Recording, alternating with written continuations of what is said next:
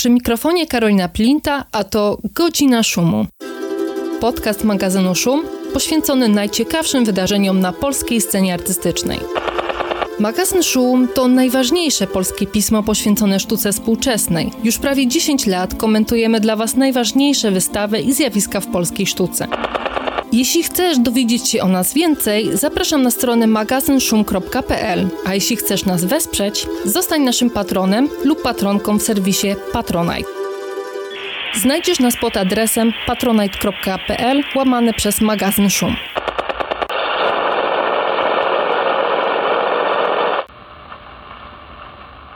Dzień dobry Państwu. To 92 odcinek Godziny Szumu. Tym razem moimi gośćmi, osobami goszczącymi się e, w audycji jest Stach Szabłowski i Ewa Szabłowska. Witam Was serdecznie. Cześć. Dzień dobry. A porozmawiamy o wystawie Avec Plaisir, która otworzy się w BWA Wrocław w ramach sceny artystycznej festiwalu M-Bank Nowe Horyzonty. Zanim jednak przejdziemy do rozmowy, chciałam zapowiedzieć krótką przerwę na materiały naszego partnera.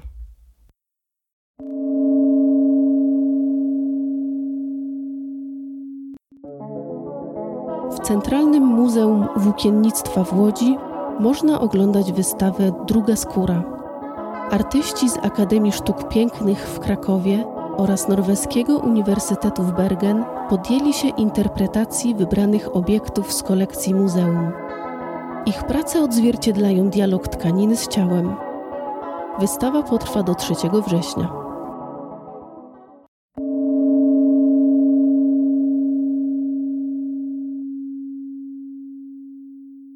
Wracamy po przerwie.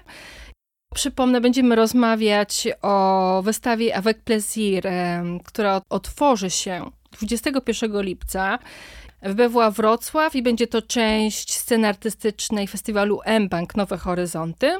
Wystawa potrwa do 22 października, więc jest sporo czasu, żeby ją zobaczyć, a no, zapowiada się jako taki pokaz bardzo spicy. E, bo z tego, co udało mi się dowiedzieć, jego takim głównym bohaterem, czy może postacią, takim duchem, który się unosi nad tą wystawą, jest pan Alain Rob Grie. Osobowość ciekawa. Filmowiec, powieściopisarz, ale to może już od Was, droga Ewo i drogi Stachu, chciałabym usłyszeć coś więcej na temat tej e, intrygującej postaci.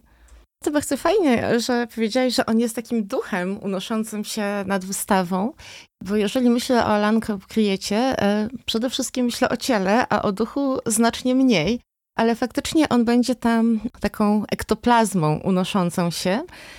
Również z tego powodu, że mm, jest on bohaterem retrospektywy na festiwalu M-Bank Nowe Horyzonty. Festiwal potrwa od 20 do 30 lipca, więc o wiele krócej niż wystawa. Ale właśnie Alan Crier jest jednym z bohaterów retrospektywy i też mamy tam sekcję filmową o tym samym tytule Avec Plaisir, również zainspirowaną e, jego twórczością, bo była to postać zupełnie niezwykła. On przede wszystkim na początku swojej kariery był pisarzem, był jednym z fundatorów i wynalazców francuskiej nowej powieści, czyli takiego ruchu, który zupełnie zrewolucjonizował prozę e, w latach 50., 60. i był ruchem analogicznym do tego, czym była nowa fala w filmie. I Rob Crier jako pisarz miał też swoją mm, twarz jako filmowiec i był również jednym ze współzałożycieli francuskiej nowej fali, o czym się bardzo często nie pamięta, bo kiedy myślimy o nowej fali, to myślimy o środowisku Cahiers du Cinema, myślimy o takich twórcach jak Godard, czy Romer, czy Truffaut.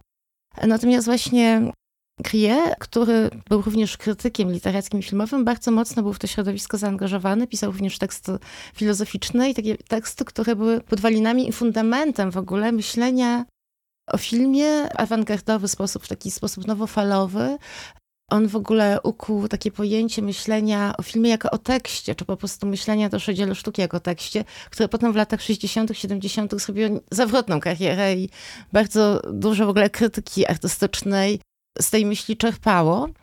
Ale wracając do jego twórczości filmowej, on napisał w latach 50. scenariusz do takiego filmu, który obecnie można powiedzieć jest kultowy, no ale na pewno jest filmem, jednym ze stu najlepszych filmów wszechświata. Do zeszłego roku w Marienbadzie napisał tam scenariusz. Wyreżyserował go Alain René. I ten scenariusz był bardzo drobiazgowy. Kiedy René e, wchodził na plan, powiedział, że w zasadzie nie ma tam już nic do roboty, bo w tym scenariuszu jest wszystko, łącznie z każdym ruchem nadgarstka, każdym spojrzeniem, że jest to niezwykle wizualny scenariusz. I od tego momentu Robert zaczął kręcić swoje filmy, nakręcił ich kilka, nie tak znowu dużo, około ośmiu filmów. I one były takimi filmami, które były bardzo właśnie nowofalowe, awangardowe, formalnie. E, dużo było tam właśnie takiego nowofalowego montażu. Natomiast w swojej treści były filmami gatunkowymi, w dużej mierze erotycznymi. I tu dochodzimy powoli do momentu spięcia właśnie z wystawą Avec Plaisir, bo on miał niezwykłą erotyczną wyobraźnię, która była bardzo przesycona różnego rodzaju obrazami. Dzisiaj byśmy powiedzieli z rejonu BDSM. Dużo było tam takich sadycznych momentów e, w scenach erotycznych w jego filmach, które były w ogóle tymi scenami erotycznymi przesycone. Często były to takie kryminalne historie albo takie szkatułkowe kryminalne historie, które trzeba było obierać właśnie jak cebulkę, ale taką nie euklidesową, tylko bardziej taką kubistyczną cebulkę, że one gdzieś tam jak taki kryształ się spinały w pewnym momencie, ale to nie było takie kino bardzo narracyjne, łatwe do obejrzenia, tylko one wymagało bardzo aktywnego udziału widza. Rob Grie, to jest też ważne, był libertynem i bardzo mocno kontynuował taką francuską, libertyńską tradycję sadyczną. I zarówno właśnie w swoich filmach i powieściach, które były swoją drogą tłumaczone na polski, więc to jest ciekawe, że w Polsce on był przede wszystkim znany jako pisarz w latach 70., 60., a właśnie jako filmowiec nie.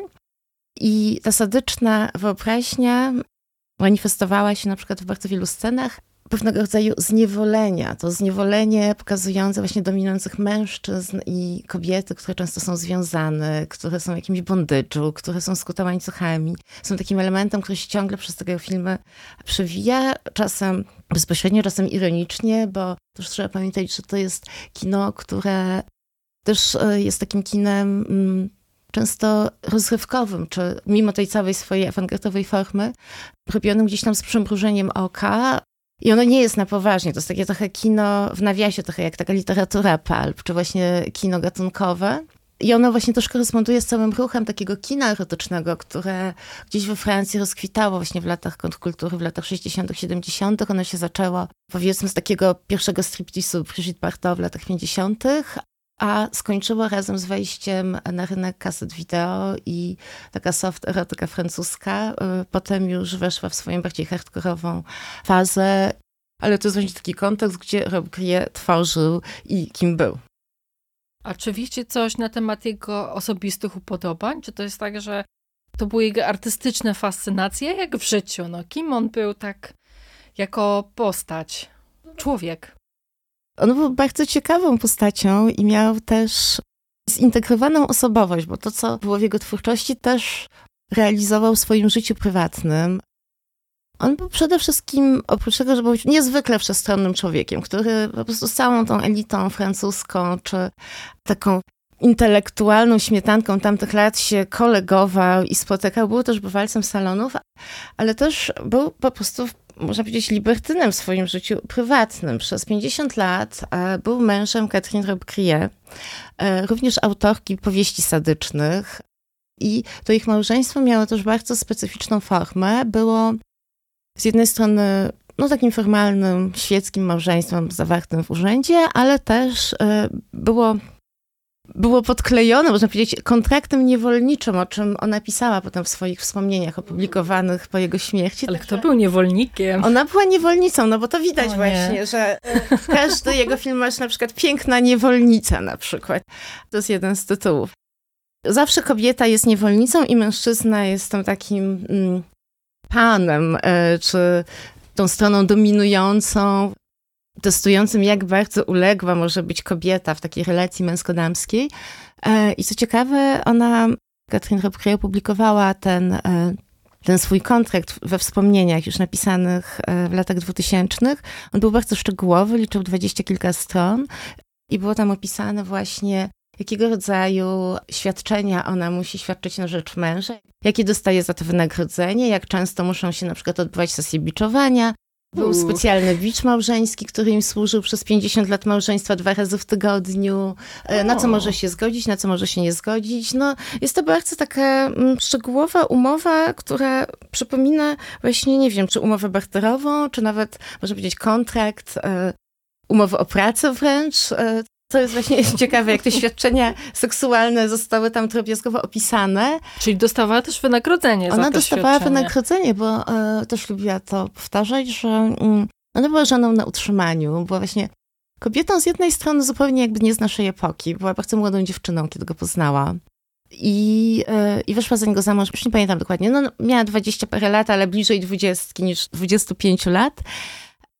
I jej się podobało to, że on był dużo starszy, że on był znany, że zabierał ją na salony, że mogła z nim podróżować, że poznawała przez niego e, dużo ciekawych osób, e, znanych ludzi, ale też bardzo, jak sama przyznawała, rozszerzył jej horyzonty i literackie, i artystyczne. Więc e, zupełnie jej nie przeszkadzało to, że ona właśnie była taką jego utrzymanką, była taką trophy wife, można powiedzieć, nie? Współczesnym językiem. Aż w wieku lat 50 mniej więcej poznała kiedy oni byli w Nowym Jorku i Rob Grier uczył na jednym z nowojorskich uniwersytetów literatury francuskiej i zaczęli eksplorować ówczesną też taką trochę podziemną, ale gdzieś tam już wypełzającą może z tego najgłębszego podziemia e, scenę klubów BDSM. I ona e, opisała to w jednej ze swoich książek, nazywała się to Ceremonie.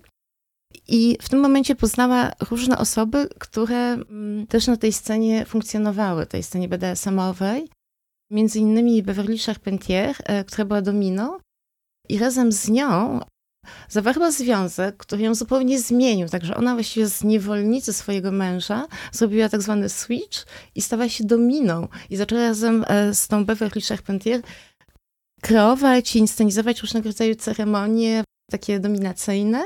A potem wręcz ta Beverly została jej własną niewolnicą. Ona w pewnym momencie przeszła właściwie jakby całe to spektrum pomiędzy S a M i w tym momencie ona nadal żyje, ma 90 parę lat, e, mieszka w zamku w Normandii. I tam wydaje co jakiś czas najsłynniejsze ceremonie, takie BDSM-owe. Jest jedno z najsłynniejszych francuskich domin i żeby się do niej dostać, jest to niezwykle trudne. Lista oczekujących podobno jest na dwa lata. Jest to bardzo literacka, też i filmowa sytuacja, bo kiedy się już zostanie zaakceptowanym, to zgłoszenie musi przyjść listownie na papierze.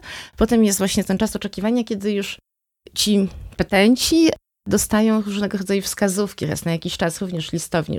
Na przykład jak mają się ubierać, co mają jeść, jakim środkiem komunikacji mają tam przyjechać, z kim mają się w międzyczasie spotykać. Także oni już się w pewien taki headspace wprowadzają jeszcze wiele miesięcy przed tym, zanim w ogóle ich noga przestąpi przez próg tego zamczyska. Jak już przekroczy, to oni są już przygotowani do bycia niewolnikami. Oni już są totalnie niewolnikami. To już jest tylko kwestia, prawda, słabego ciała, bo duchowo oni już są urobieni. A czy wiecie, dlaczego organizatorzy Nowych Horyzontów właśnie teraz postanowili przypomnieć tą postać? Czy to jest jakaś specjalna okazja? Wiesz co, to ja ci powiem, bo ja jestem e, tą osobą, która tak, za tym stoi. Ty, ty. Tak, tak. Alain Rebrier e, umarł 10 lat temu. W ubiegłym roku była 10. rocznica jego śmierci. I te filmy właśnie gdzieś tam zawsze funkcjonowały na obrzeżu, ale ostatnio zostały odnowione. Tu są też dostępne wspaniałe, odrestaurowane kopie filmów, które e, były właściwie mało dostępne albo gdzieś były dostępne, leżały w archiwach, więc ja pomyślałam sobie, że to jest w ogóle wspaniały moment, e, żeby to kino przypomnieć. Też pamiętałam właśnie o postaci Catherine Robbe jest film Ceremonia zrobiony przez szwedzką dokumentalistkę Linę Mannheimer, który pokazywałam na Nowych Horyzontach jakieś 10 lat temu. I on po prostu gdzieś krąży wokół głowy, że byłoby to bardzo ciekawe. To też jest ciekawe, co mówisz. No, ja też się zastanawiałam, czy na przykład tego rodzaju twórczość filmową, jak się ją ogląda obecnie, jak, jak można ją oglądać na przykład po mitu, jakby tyle no rzeczy się zmieniło, naszej wrażliwości, w sposobie w ogóle pokazywania erotyki w mówieniu o tym, jakby co jest ok, co jest nie ok, pewne rzeczy, które wtedy wydawały się po prostu zalotne czy krótkochwilne, teraz wydają nam się powiedzmy nie do zaakceptowania, ale tym bardziej wydawało mi się ciekawe, żeby, żeby tą postać przypomnieć i żeby ją spojrzeć też na nią w innym kontekście. Wyjąć go może trochę z tej właśnie nowofalowej narracji, E, która zawsze oceniała jego filmy pod kątem takiego języka filmowego i montażu, i zdjęć, i formy. formy, e, ale właśnie go umiejscowić trochę w jego życiu prywatnym, bo ja uważam, że nie można oddzielić jednak twórcy od tworzywa i, i że te rzeczy się zlepiają i właśnie przez pryzmat też między innymi Katrin, ona była bardzo ważną postacią w formowaniu jego twórczości, bo też współpracowała razem z nim, ale właśnie też jego wrażliwości i życia prywatnego, a kobiety są często właśnie tymi muzami, które są pomijane, jeżeli jeszcze jest to taki oczywisty przypadek, że na przykład żona jest, nie wiem, czy narzeczona, czy muza jest aktorką, że ona jest gdzieś obecna, to jeszcze można ją uwzględnić.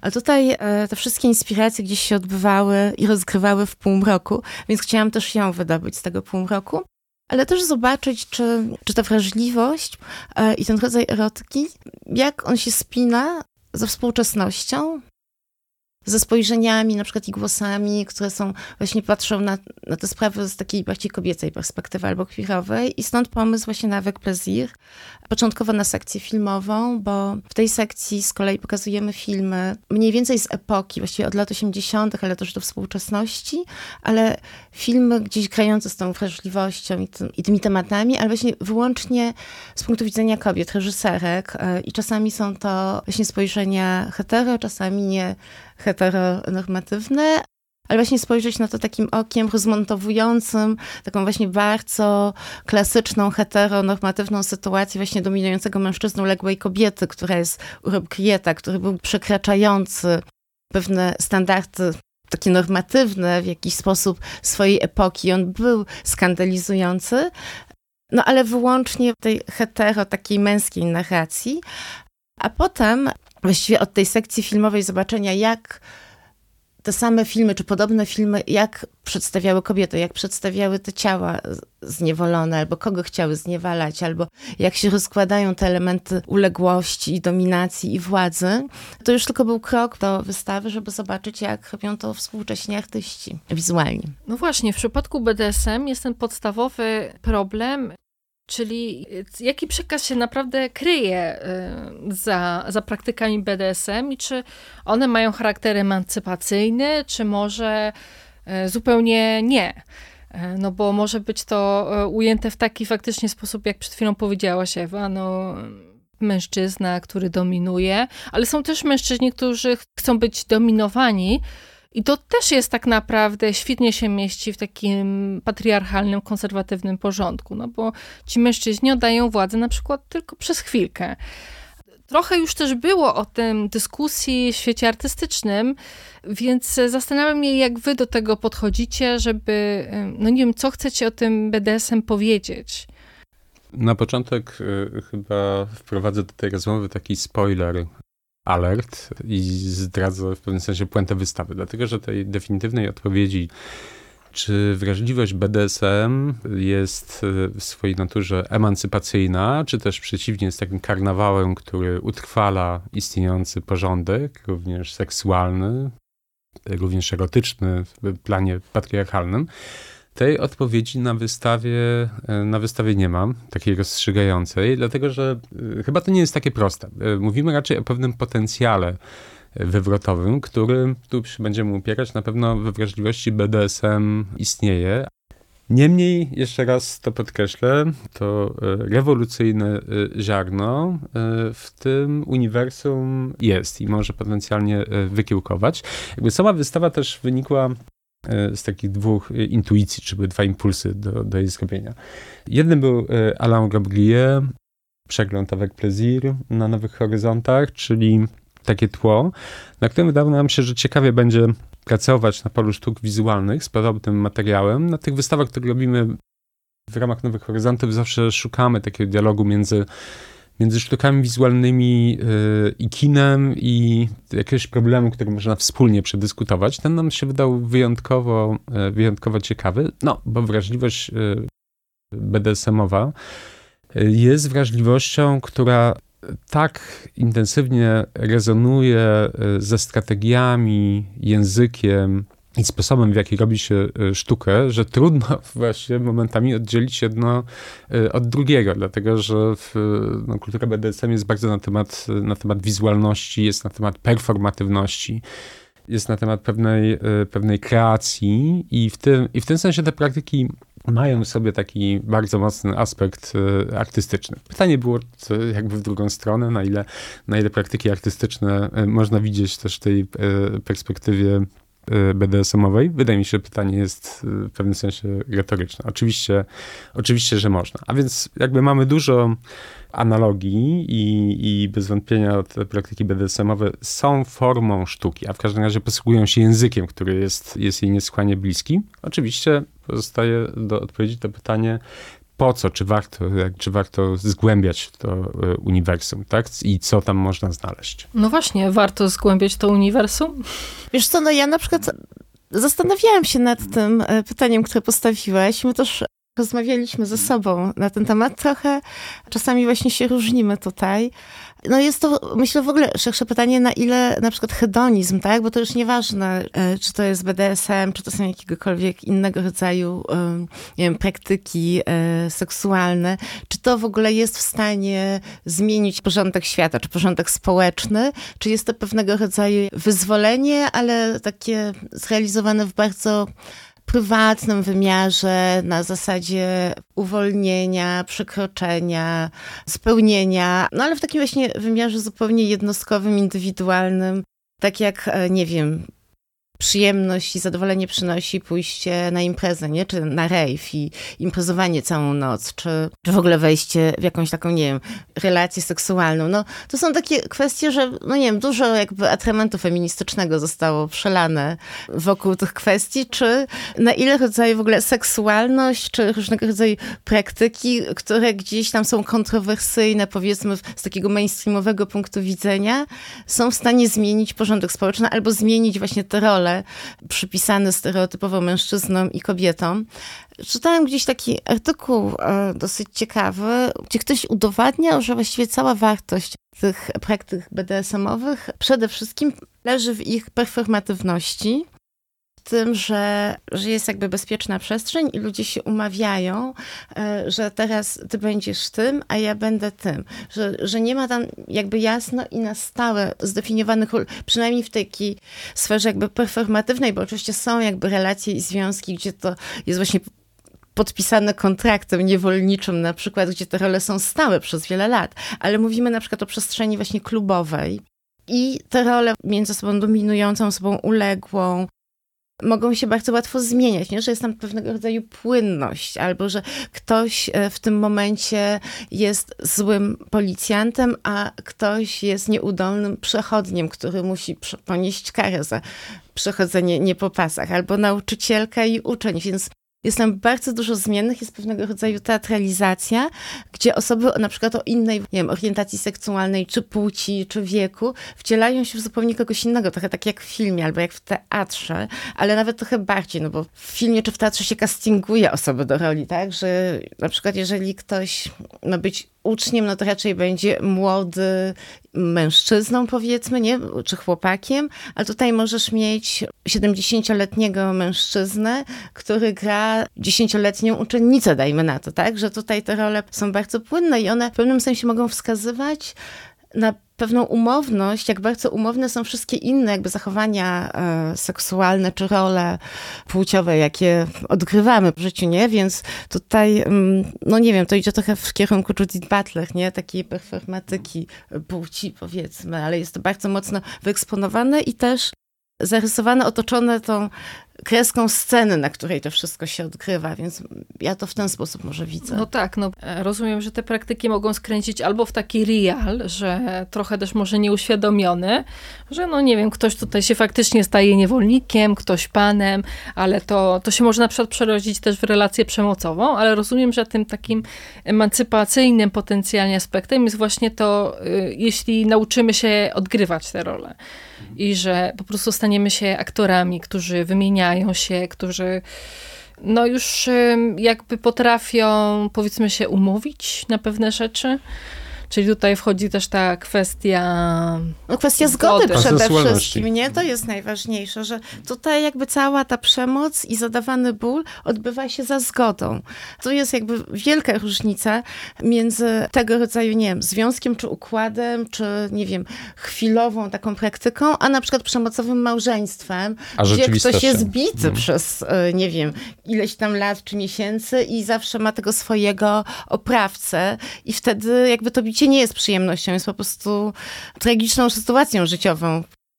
Zgoda jest no, takim kluczowym słowem i to bardzo dużo zmienia i to w ogóle uprawomacnia jakby ten ból. Kluczowe słowo to przyjemność, bo y, śledząc tę analogię między sztuką i sposobem konstruowania wypowiedzi artystycznej, a światem BDSM i sposobami konstruowania tego doświadczenia, y, którego się w nim, nim szuka. Widzieliśmy tę analogię również na poziomie budowania takich laboratoriów, w których y, można się zająć takimi niebezpiecznymi, granicznymi doświadczeniami i y, ideami.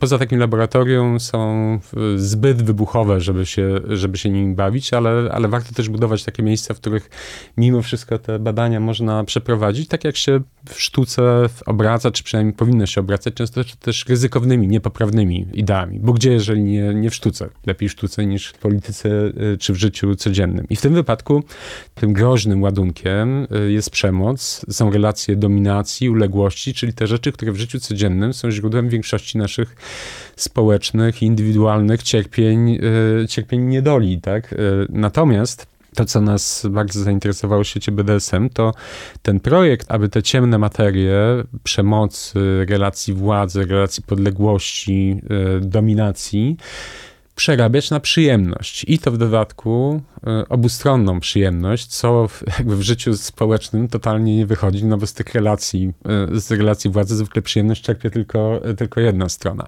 To mi się wydaje jednak dosyć wywrotowym momentem kultury BDSM, ta zdolność przetwarzania nierówności na, na przyjemność. Niewiele jest tak naprawdę takich jakby urządzeń symbolicznych, w których można takiej operacji, takiej operacji dokonać. Mieliśmy też taką jakby obserwacja, która nas w jakimś sensie utwierdziła w tym pomyśle, aby spróbować przepracować e, tą tematykę na, e, e, na wystawie, że w ostatnich latach rynek, no umownie powiedzmy e, kapitalizm, e, jakby coraz, e, coraz bardziej łapczywie sięga do tego uniwersum BDSM-owego, wyciąga stamtąd różne rzeczy i próbuje je sprzedawać z wielkim powodzeniem. Na poziomie na przykład... Sex sells. No, na poziomie na przykład nagle zalewu tych wątków BDSM-owych, które w taką powodzią wdarły się w świat takiej literatury bardzo popularnej, romansowej, wypierając z rynku część dawnych harlekinów. Tak, 50 twarzy Greya. tak ale... 365 dni. Tak, ale za, za tym idzie, idzie legion autorek i autorów, osób pisarskich, które wypierają te e, osoby autorskie tych dawnych romansów, takich bardziej, bardziej konserwatywnych. To jest też kwestia mody, jakby wejścia do, do sieciówek i to tych takich najbardziej popularnych różnych gadżetów, które są wzięte e, z takich obszarów, które niedawno były podziemiem e, erotycznym, różnych chokerów, takich gadżetów BDSM-owych i Jakichś fetyszowych po prostu skórzanych e, akcesoriów, które się pojawiają w sieciówkach na przykład. Ale nawet teraz moda jest taka, Tak. no, Tak. te hokery Mm, i tak dalej. Naprawdę jest to powszechnie dostępne na wyciągnięcie ręki. I to, I to jest dosyć ciekawe.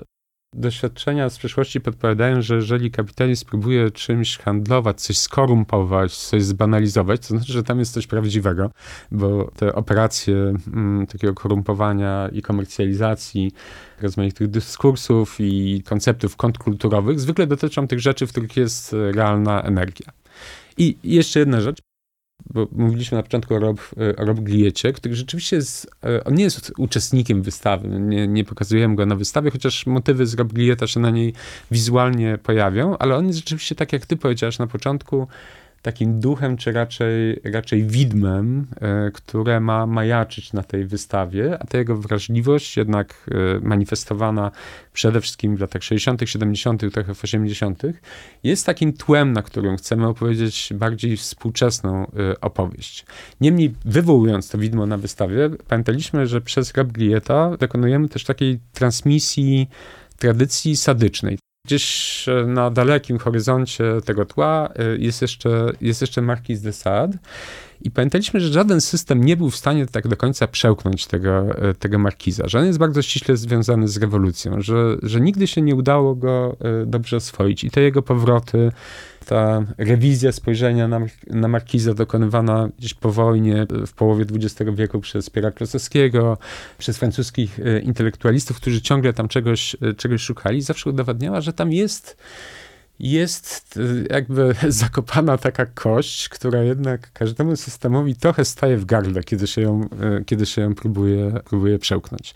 To jest jednak bardziej karnawał w tym sensie właśnie takiego ekscesu, który tak naprawdę tylko wszystko utrwala, czy, y, czy coś jednak ta, ta, kultura, ta kultura podważa. A jak opowiadają o niej osoby artystyczne, które zostały zaproszone na wystawę? Opowiedzieliście o swoim stosunku, a jak to wygląda w przypadku tych osób, które siedzą w BDSM-ie? Co one robią z nim? Co one próbują zamanifestować, sięgając po tą tradycję? podzielimy się przykładami. Ja bym przywołał film e, Hito Steyer, Lovely Andrea, który pokazuję na wystawie, który opowiada o jej... To jest, to jest dokument, w którym Hito Steyer jedzie w XXI wieku do Japonii, szukać y, śladów, a przede wszystkim rezultatów takiego swojego epizodu pracy jako y, modelka BDSM-owa w latach 80., kiedy w ten sposób dorabiała do studiów podczas pobytu, pobytu w Japonii. To jest no proszę, nie wiedziałam. Ciekawostka. Bardzo, bardzo polityczny, bardzo analityczny, y, analityczny film, ale to jest jakaś też odpowiedź na to, jaka jest relacja jakby pracy do, do osobistych doświadczeń osób, osób artystycznych. I też jest to ciekawe, że to, co robi Hito Strejl w tym filmie, mm, ona była modelką Shibari, więc pozwała do zdjęć e, bondage'owych, e, była w związaniu. I łączy ten rodzaj właśnie doświadczenia, bycia związanym, uległości, na przykład z naszym doświadczeniem rynku pracy i w ogóle z kapitalizmem. Ona mówi w pewnym filmie, że bondage czy work. To zajmuje bardzo dużo czasu y, i pracy, żeby dobrze się związać. Te supełki są takie czasochłonne i trzeba dobrze i porządnie je zamotać. Tak samo work is bondage, nie? że jakby nasze chodzenie do pracy i pracowanie i w ogóle bycie w całym tym takim zarobkowym, kapitalistycznym systemie też jest systemem i pozycją w ogóle straszliwej uległości, gdzie musisz wykonywać polecenia, powiedzmy odtąd dotąd, kiedy sama siebie też w jakiś sposób czasami cenzurujesz, stawiasz sobie limity w tym, co mogłabyś zrobić albo czego byś nie mogła zrobić. No jest to wspaniała analogia właśnie, nie wiem, tego, ile może pracownik, dajmy na to, na rynku pracy, jest jeszcze na, w tej sekcji filmowej Avec Plaisir taki film e, Joanny Arnold, on był obecnie pokazywany w Cannes, ma bardzo długi tytuł.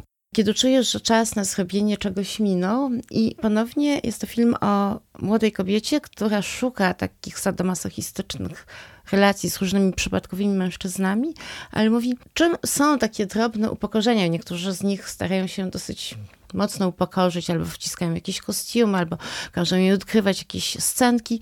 Wobec tego, co ja przeżywam, powiedzmy, na co dzień w swojej pracy w korporacji przez 8 godzin dziennie, albo wobec mojej relacji trwającej już całe życie e, z matką, która jest właśnie pasywna-agresywna, gdzie też właśnie cała moja relacja z nią polega na tym, że ja się muszę jakby okropnie kontrolować. Więc tutaj jakby jest ten obszar taki właśnie społeczny, jakby wyjście z właśnie z tego bondyczu w taką, czy BDSM-u w taką społeczną sytuację, stworzenie tego rodzaju analogii, jak w przypadku Hidostrejel, ale są też takie bezpośrednie, osobiste y, tutaj relacje i prace, bardziej takie konfesyjne, na przykład um, praca e, Pawła Ponurego Żukowskiego, jego taki dziennik y, rysowany z czasów, kiedy kiedy on wchodził i szukał tego rodzaju związków czy relacji z innymi mężczyznami, potem to dokumentował. Jest na przykład też e, performance sędzi głównej e, z kolei, który pokazuje, wskazuje na taką bardzo performatywną scenę, performatywną rolę właśnie tych, tej relacji BDSM-owej, nie? Jeżeli się tego rodzaju scenę też wyperformuje czy rozegra w miejscu publicznym, przy publiczności, no to ona ma piorunujące wrażenie robi na widzach, nie? I jest to coś takiego bardzo transformacyjnego i ma niesamowitą siłę rażenia. Tak, i ten, ten performance jest też e, dobrym przyczynkiem e, do tego pytania tych wątpliwości, czy, czy e, jakby warto wchodzić w to uniwersum i czy jest tam coś oprócz oczywiście indywidualnych doświadczeń, co, co by było pożyteczne. Nie? I myślę, że w tym performancie to jest, tylko znów mówimy o potencjale. Tam się udaje go wyzwolić. Rzeczywiście performerki z sędzi głównego używając języka, e, gestów, czy po prostu praktyk, które, które się kojarzą z, kultury, z kulturą BDSM, nagle dokonują zupełnej przemiany sytuacji, strasznie mocno działają na, na publiczność, odwracają, e, od, odwracają porządek. Tymczasowo oczywiście, bo to, jest, bo to jest sztuka, ale pokazują pewną, pewną możliwość, czy dają pokaz tych mocy, tej siły, którą można, można wyzwolić, czerpiąc właśnie z tych, z tych obszarów. Zależało też nam, żeby w jakiś sposób właśnie, żeby oddzielić się e, jakby w tej opowieści e, na wystawie właśnie od takiej kultury zupełnie masowej, właśnie sklepowej i popularnej, żeby to nie była wystawa, gdzie jest zalew właśnie, nie wiem, lateksu i różnego rodzaju chokerów i, i tych wszystkich takich fizycznych, nie wiem, przedmiotów i ubranek, ale z drugiej strony e, też nie można tego zupełnie pominąć, no bo ten przedmiot e, i fetysz jest bardzo ważną częścią jakby tej kultury i wrażliwości. Jest to przedmiot, albo jest to tworzywo, albo materiał, który jest bardzo wieloznaczny, więc do niego są przypisane różnego rodzaju historie, też i wrażliwości, i, i relacje. Na przykład e, skóra nie pełni taki, taką bardzo wieloznaczną i kluczową rolę jakby w tej kulturze, ale chcieliśmy to wyciągnąć powiedzmy z takiej bardzo ilustracyjnej jednoznaczności. Pokazujemy pracę Jacka O'Briana, rzeźbiarza brytyjskiego, który właśnie pracuje z takimi mm, materiałami obarczonymi bardzo dużą taką jakby ładunkiem symbolicznym w tej kulturze, czyli na przykład z czarnym takim skóropodobnym tworzywem, tylko że on wyciąga powiedzmy tą skórę już z tych ubrań i pokazuje ją w o wiele bardziej abstrakcyjny sposób, albo tworzy z niej rzeźby, albo w abstrakcyjny sposób bierze autentyczne przedmioty, ale oddzielając je od sylwetki ludzkiej, pokazuje w jaki sposób tworzy się napięcie. Jest taka rzeźba, gdzie jest zwinięty pasek, który jest włożony do dwóch kieliszków szklanych. I znowu to szkło i kryształ to też jest taki bardzo wieloznaczny materiał. On się też pojawia w ogóle e, w całej tej takiej symbolice, w tym imaginarium BDSM-owym też u Krieta, że coś jest właśnie mm, twarde jak lód albo ostre jak szkło i można tutaj, nie wiem, zarysować po tej mleczno-białej szyi, nie, tym szkłem zrobić jakieś tam rysy i to napięcie właśnie między tym materiałem, tą skórą oznaczającym przemoc, y, a tym szkłem oznaczającym niebezpieczeństwo. No, Albo jeans, nie? Jest kolejnym jakby takim materiałem. Jeans? E, jeans, jeans który gdzieś tam odszedł, powiedzmy, do niebytu teraz i ubrania sportowe ten jeans zastąpiły, ale on z kolei był takim wyznacznikiem pewnej niewinności i... To jest też bardziej queerowy motyw. To jest bardziej taki jeans. queerowy mm. motyw. E, ale na przykład biała koszula też jest bardzo takim ubraniem obarczonym taką mocą fe fetyszową ale też na przykład biała bluzka, biała bluzka nauczycielki albo biała bluzka właśnie dobrej uczennicy, ukrochmalona, wyprasowana. Więc to są takie właśnie materiały i przedmioty, z którymi Jack O'Brien współpracuje i gdzieś tam je wyjmuje ze swoich kontekstów właśnie czy naturalnych, czy historycznych, czy klubowych i w bardziej taki abstrakcyjny sposób je przetwarza. Ale nie zaprosiliście do wystawy Anety Grzeszykowskiej, która zajmuje się skórami. Niezręcznie, y, niezręcznie nam y, mówić o osobach, których nie, nie zaprosiliśmy. Tak mi przyszło do, do głowy. Oczywiście zastanawialiśmy się y, z oczywistych przyczyn nad zapraszaniem Anety. Nie wiem, czy by się chciała znaleźć w takim kontekście. Niemniej to, że rozmawiamy teraz o tym, nam też podpowiedziało, że ponieważ wszyscy znamy te prace, widzieliśmy je w różnych, e, je w różnych kontekstach, pewnie zobaczenie ich jeszcze raz na tej, na tej wystawie już niewiele by je zmieniło, bo tak jak ty masz, e, jakby przywołujesz je w pamięci, tak i my je przywołaliśmy natychmiast, natychmiast w pamięci również.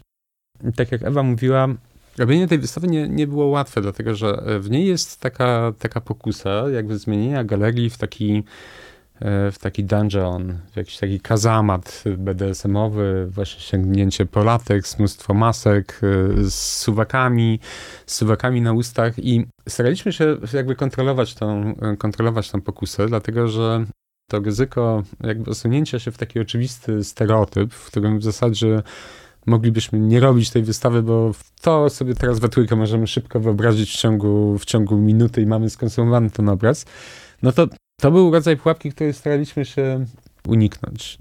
A tak jeśli nie ta pułapka, to co? Jak... Z tego samego powodu na tej wystawie nie ma e, ikonicznych prac e, Natalii LL, która jeśli chodzi o, o polską sztukę, być może w najbardziej taki explicite sposób e, odwołała się i do, i do wizualności, i do praktyk BDSM. Wszyscy znamy jakby te, te prace, więc też jakby zastanawiając się, to również zrobiliśmy krok w tył. Również jakby w, z tego samego powodu. Myśląc o tym, że idąc na tę wystawę, spodziewamy się zobaczyć właśnie tą pracę, e, pracę Natalii, w związku z tym założyliśmy, że ona w jakiś sposób jest obecna tak wyobrażeniowo już w domyśle, w przypisie do, do, do wystawy. Nie ma tak naprawdę potrzeby wieszania jej na ścianie.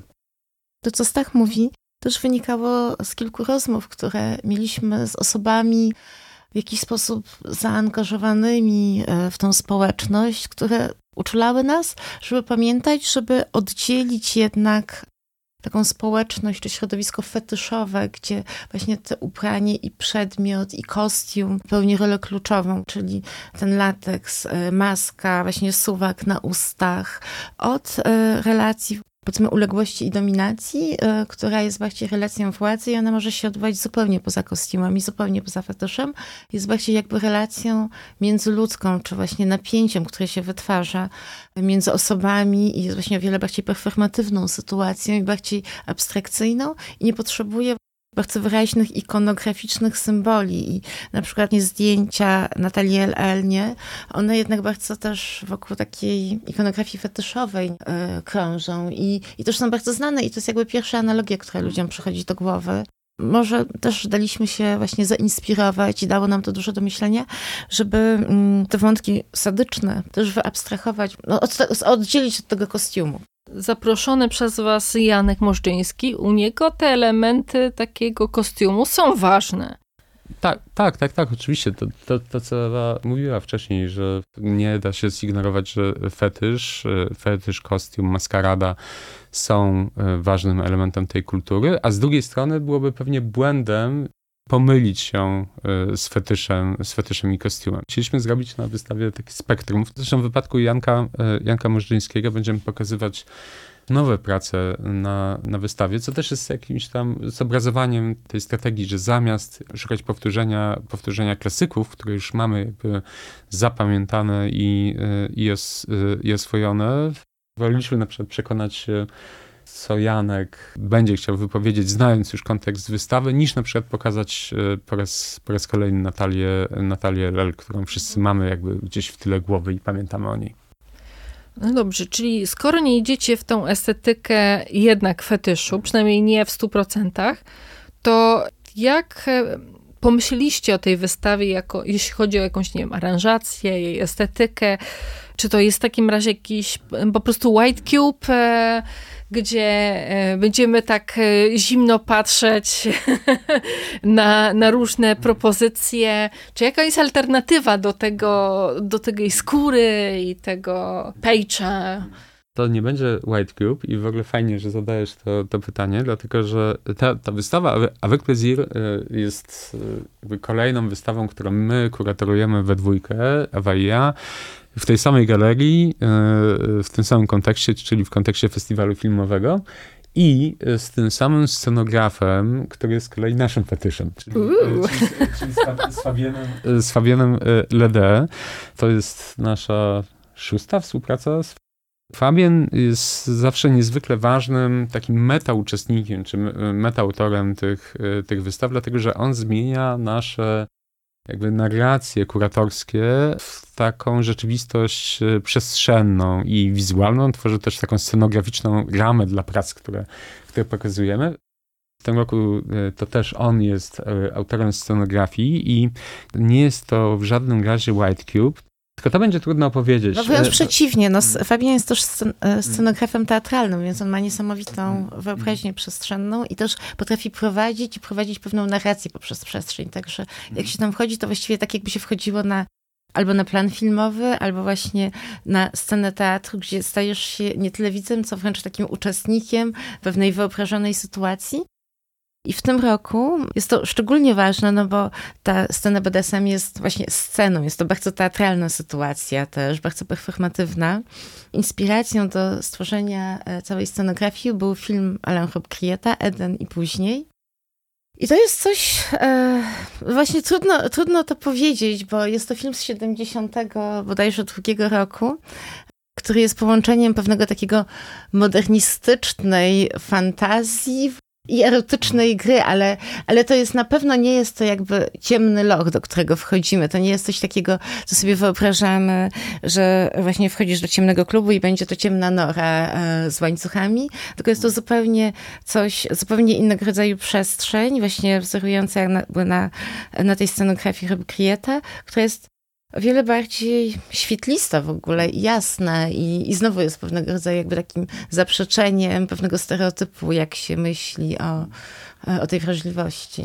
Tak, ten, ten film Eden, Eden et après, Eden i później, to jest taki film, który właściwie cały się rozgrywa w takiej hipernowoczesnej, modernistycznej, niemalże neoplastycznej kawiarni, w której e, jest grupa osób i to jest trochę taka konstrukcja, jak mogła to być powieść e, Desada, czy nawet, czy nawet coś wcześniejszego, nie? Taka, taki Decameron, w którym grupa osób snuje bardzo jakby zaawansowane e, fantazje erotyczne i też się odgrywa duża grupa młodych, młodych osób. Studentów, jest, jest, studentów jest, z uczelni. Ta tak. uczelnia też jest tam mhm. pokazana. Jest, to też jest ciekawe, że to nie jest taka szkoła takiej tradycyjnej, starej świeckiej architekturze typu Sorbona, tylko wydział czegoś wysunięty już na obrzeża miasta w budynku z lat 60., 70. z taką właśnie kratką i szkło i stal. I ramą właśnie dla tych y, często, często sadycznych czy sadomasochistycznych y, fantazji y, seksualnych jest właśnie taka bardzo klarowna,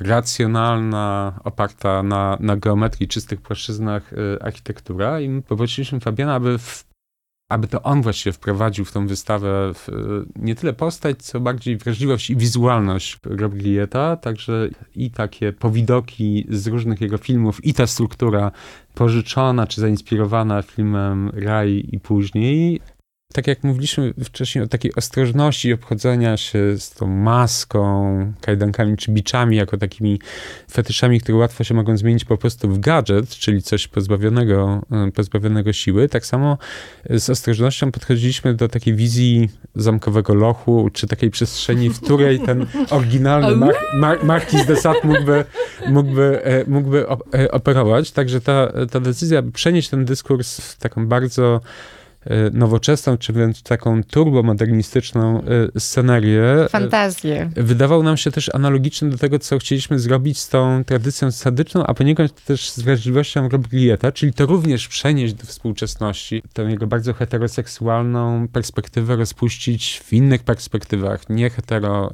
nie heteronormatywnych, dużo bardziej, dużo bardziej queerowych, czyli jakby transportować ten dyskurs i tę wrażliwość z jej takich historycznych uwikłań E, jak najbardziej w stronę teraźniejszości. No on też był modernistą takim sztandarowym we wszystkim jakby co robił.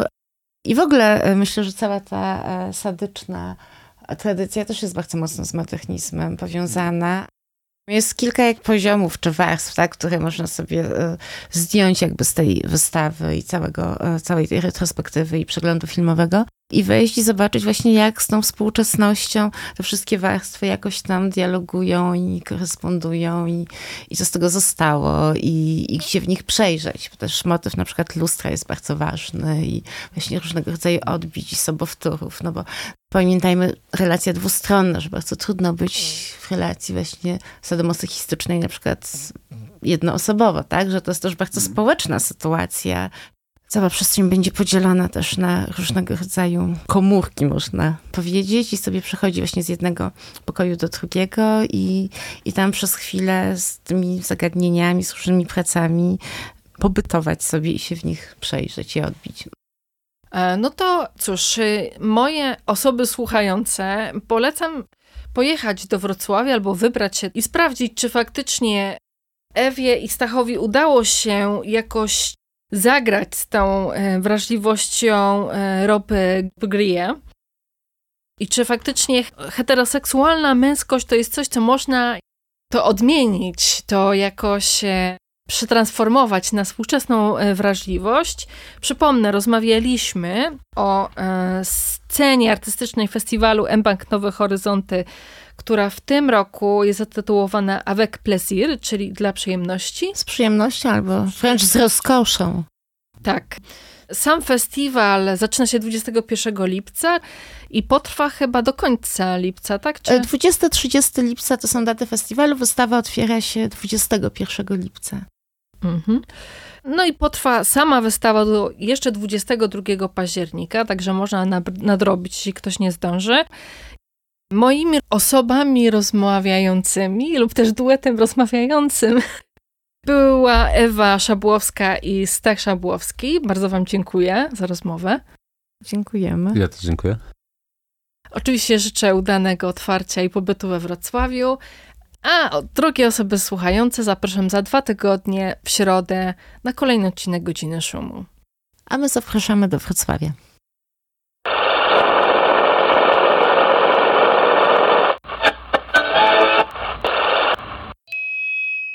Dziękuję za wysłuchanie kolejnego odcinka podcastu Godzina Szumu.